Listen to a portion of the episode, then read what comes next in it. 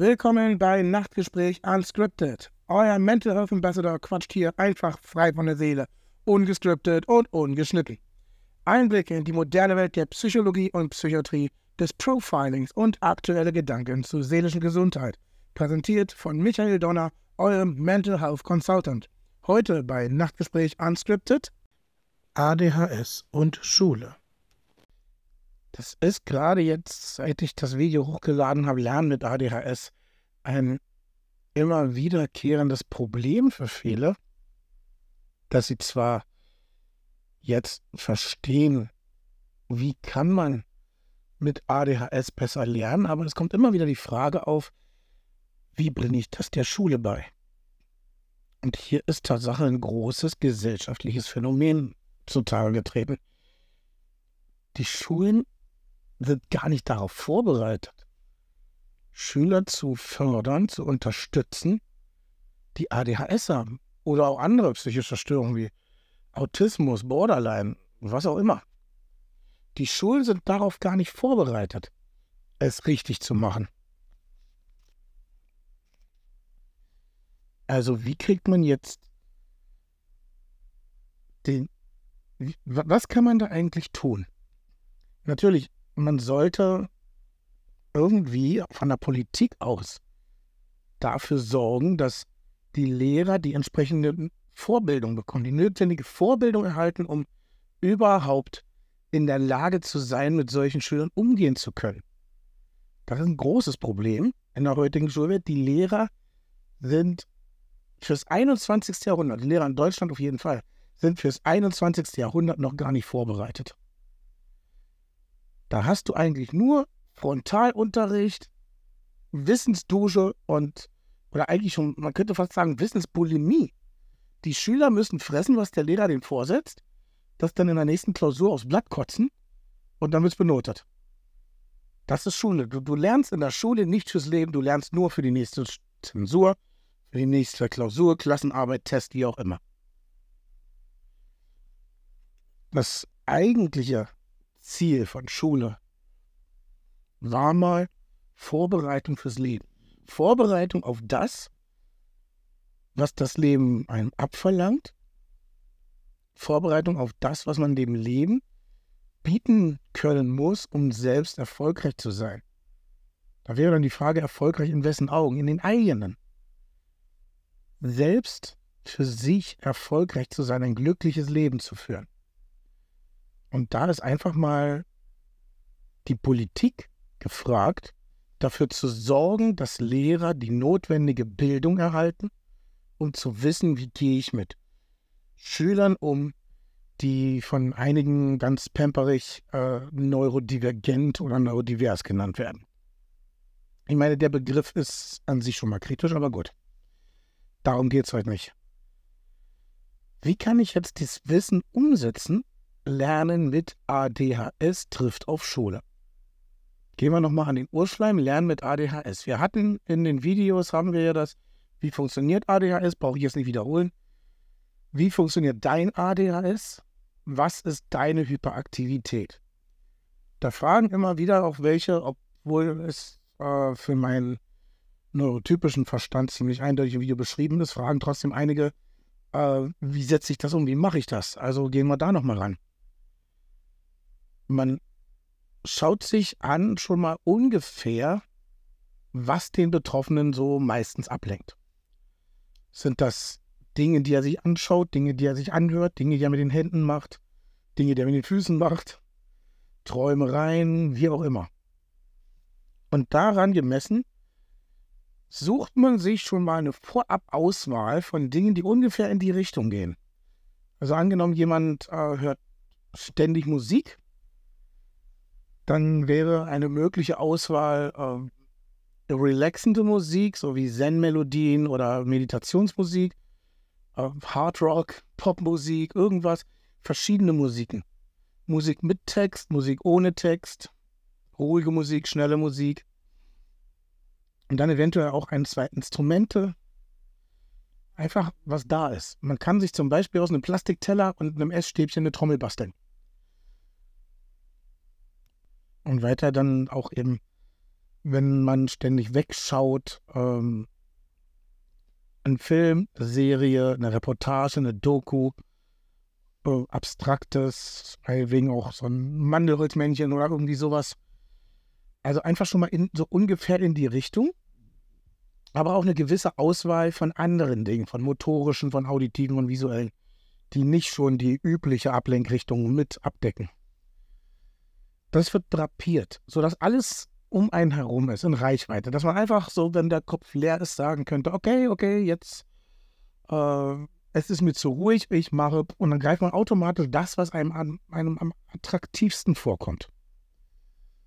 Und dann geht es darum, den Geist zu befreien. Das kann man zum Beispiel machen. Ich habe in den Kommentaren öfters den, den Strudel erwähnt, das wäre eine Möglichkeit. Man stellt sich so einen Wasserstrudel vor, wie in einem Waschbecken oder einer Badewanne oder von mir aus auch eine Klospülung, stellt man sich vor, wie das alles da, was man an durch den Kopf geht, da reinfließt. Jeder Gedanke, der kommt, fällt da rein, wird weggespült. Jedes Gefühl, was kommt, jeder Drang, sich zu bewegen, der kommt. Man kann auch alternativ vielleicht einen Bach oder einen Fluss nehmen oder einen Kanal, wenn wir schon mal Wasser sind. Und alles, was einem durch den Kopf wirft, jede kleine Wolke von Gedanken, von Gefühlen, von Emotionen, von Regungen, von Tränen, alles, was kommt, woran, was für einen kurzen Moment die Aufmerksamkeit bindet, wird geistig, mental sofort in den Bach geschmissen, in den Fluss, in den Kanal und, und fließt davon. Oder in einem Windkanal weggeweht oder von, von mir aus auch von Feuer verbrannt oder in ein tiefes Loch geworfen, irgendwie so. Dass einfach man sich visuell vorstellt, wie jeder Gedanke, der einen beschleicht, sofort weggeweht, weggetragen, weggebrannt, wegge weggeworfen wird. Und wird man irgendwann so einen Punkt erreichen, wo keine weiteren Gedanken kommen. Zumindest für ein paar Sekunden. Dieses Idle Brain, das hat man nur ein paar Sekunden lang. Das ist nach ein paar Sekunden, kommt dann automatisch wieder was. Aber für einen kurzen Moment hat man den Kopf mal frei. Man kann sich das vorstellen, als würde man an eine schwarze Fläche denken.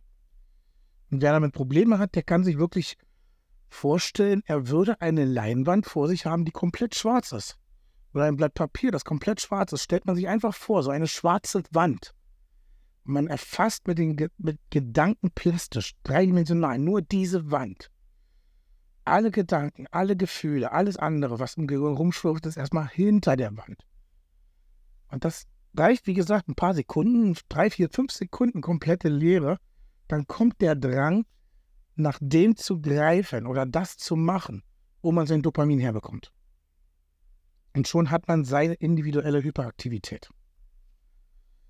Und mit diesem Wissen, da wir jetzt leider die Politik nicht ändern können, da wir leider die äh, Lehrer nicht kompetenter machen können, als sie sind, muss mit diesem Wissen das Kind und das Elternteil oder vielleicht auch erstmal nur das Elternteil sich mit dem Lehrer zusammensetzen. Zunächst der Klassenlehrer, Klassenleiter, wie auch immer man das nennt, Fokusgruppenleiter. Äh, es gibt ja tausend Begriffe dafür. Aber wirklich sich mal dieses Figürchen schnappen und sagen, mach mal Platz, hör mal gut und zwar zu. Mein Kind hat ADHS. Mein Kind ist nicht doof, mein Kind ist nicht faul, mein Kind ist nicht widerporstig. Schmeißt den Posten zu Poten den Widerpost. Nein, mein Kind hat ADHS. Da ist quasi ein Kurzeinrechner. So ein Kurzschluss im Gehirn, das lässt sich weder wegtrainieren noch wegoperieren. Und wenn das Kind sich nicht konzentriert, dann weil es das in dem Moment nicht kann. Machen wir uns keine Illusion, Schule ist scheiße langweilig. Das Kind konzentriert sich nicht, weil es sich nicht konzentrieren kann, ohne Stimulus. Es ist nicht so, dass es sich nicht konzentrieren will. Die meisten ADHSler, das, das ist nämlich die Wutanfälle bei ADHS, fast immer.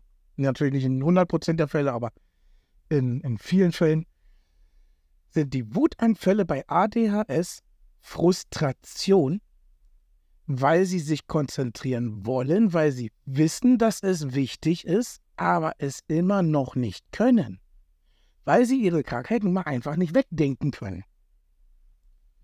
Das heißt, liegende ADHSler sind eigentlich sogar ein Zeichen dafür, okay, die wollen wirklich. Die werden dann auch dankbar solche Methoden, mit denen man ihnen helfen kann, annehmen und umsetzen. wenn die Frustration noch nicht so weit fortgeschritten ist, dass sie komplett aufgeben. Aber auch dann kann man sie wieder einfangen. Aber back to topic. Wenn man dieses Wissen hat, das ist bei meinem Kind die persönliche individuelle Hyperaktivität. Das ist, wo mein Kind das Dopamin herkriegt. Das ist, wo mein Kind seine Belohnung herkriegt.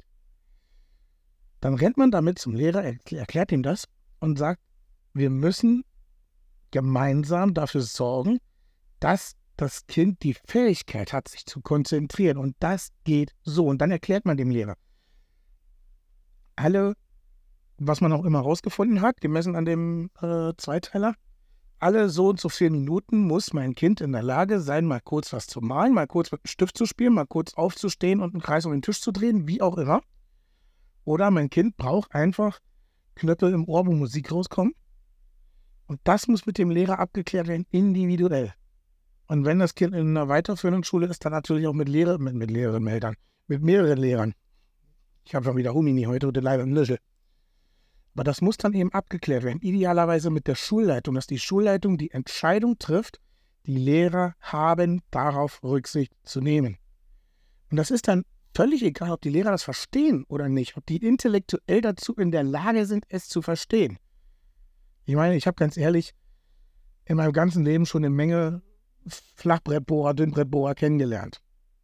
Auf Platz zwei der schlimmsten, engstirnigsten Menschengruppen stehen die Lehrer. Nur AfD-Wähler sind dämlicher.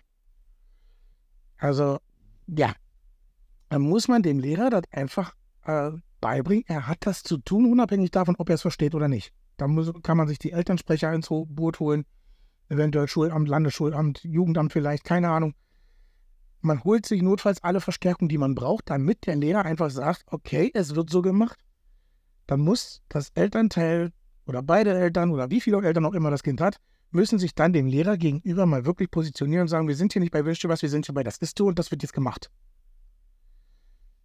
Und da ist oft die Schulleitung tatsächlich eine große Hilfe, um einem Lehrer zu sagen, Maul halten, ausführen.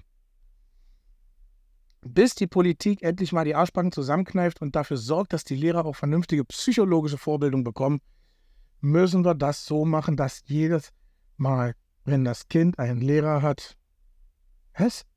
Dass jedes, jeder Fall individuell zwischen Eltern und Lehrer abgekaspert wird, dass die Lehrer mit im Boot sind. Und man wird sehen, wenn die Lehrer mitspielen, Wunder geschehen. Wunder geschehen. Die Kurzfassung könnte man sagen, für die, die noch nicht so ganz verstehen, was ist das Prinzip dahinter? Warum muss das Kind sich alle paar Minuten für ein, zwei Minuten ablenken können? Oder belohnen können oder wie auch immer. Die Kurzfassung könnte man sagen, während bei normal entwickelten Gehirnen mit normaler DNA ohne irgendwelchen Mutationen es so ist, für eine Leistung wird eine Belohnung gegeben und diese Belohnung sorgt für Dopaminausschüttung. Das Kind ist happy, juhu, ich habe was geschafft und dafür habe ich einen Bonbon bekommen ist es bei ADHS-Kindern so, dass sie einfach die Belohnung vor der Arbeit kriegen. Es ist nicht so, äh, es ist also, man könnte sagen, bei normalen Kindern ist es so, hast du toll gemacht, hier hast du einen Bonbon. Und bei ADHS-Kindern wäre es dann, hier hast du einen Bonbon, damit du die Arbeit schaffst. So einfach ist das. Und das müssen Lehrer einfach mal akzeptieren. Wenn sie das nicht können, sind sie in ihrem Beruf falsch was leider auf viele Lehrer zutrifft, aber Gott sei Dank nicht auf alle. Es gibt Hoffnung. Es gibt Hoffnung. Und das gleiche Prinzip auch bei Hausaufgaben. Das, wo das Kind sich für interessiert, das, wo das Kind sich seinen, seinen Schuss Dopamin abholt, das muss manchmal einfach als Sprit, als Benzin, als Tankstopp vor der Reise durch die Hausaufgaben stehen oder vor dem nächsten Abschnitt. Es kann so einfach sein. ADHS muss man, muss man nicht überkomplizieren, man muss es einfach nur verstehen. Belohnung ist für Neurotypische, Sprittanken ist für ADHSler. Dann wird es auch was mit dem Schulabschluss. Das war's für heute bei Nachtgespräch Unscripted. Wenn ihr Lust habt, schaut auch beim nächsten Mal wieder ein, um unsere geistreichen Ergüsse zu genießen. Nachtgespräch gibt es auch auf vielen weiteren Plattformen. Schaut einfach mal in unseren TikTok-Kanal für viele Hintergrundinfos oder besucht uns auf YouTube. Auf nighttalks.com findet ihr darüber hinaus unseren Blog für die, die lieber lesen. Bis zum nächsten Mal bei Nachtgespräch Unscripted.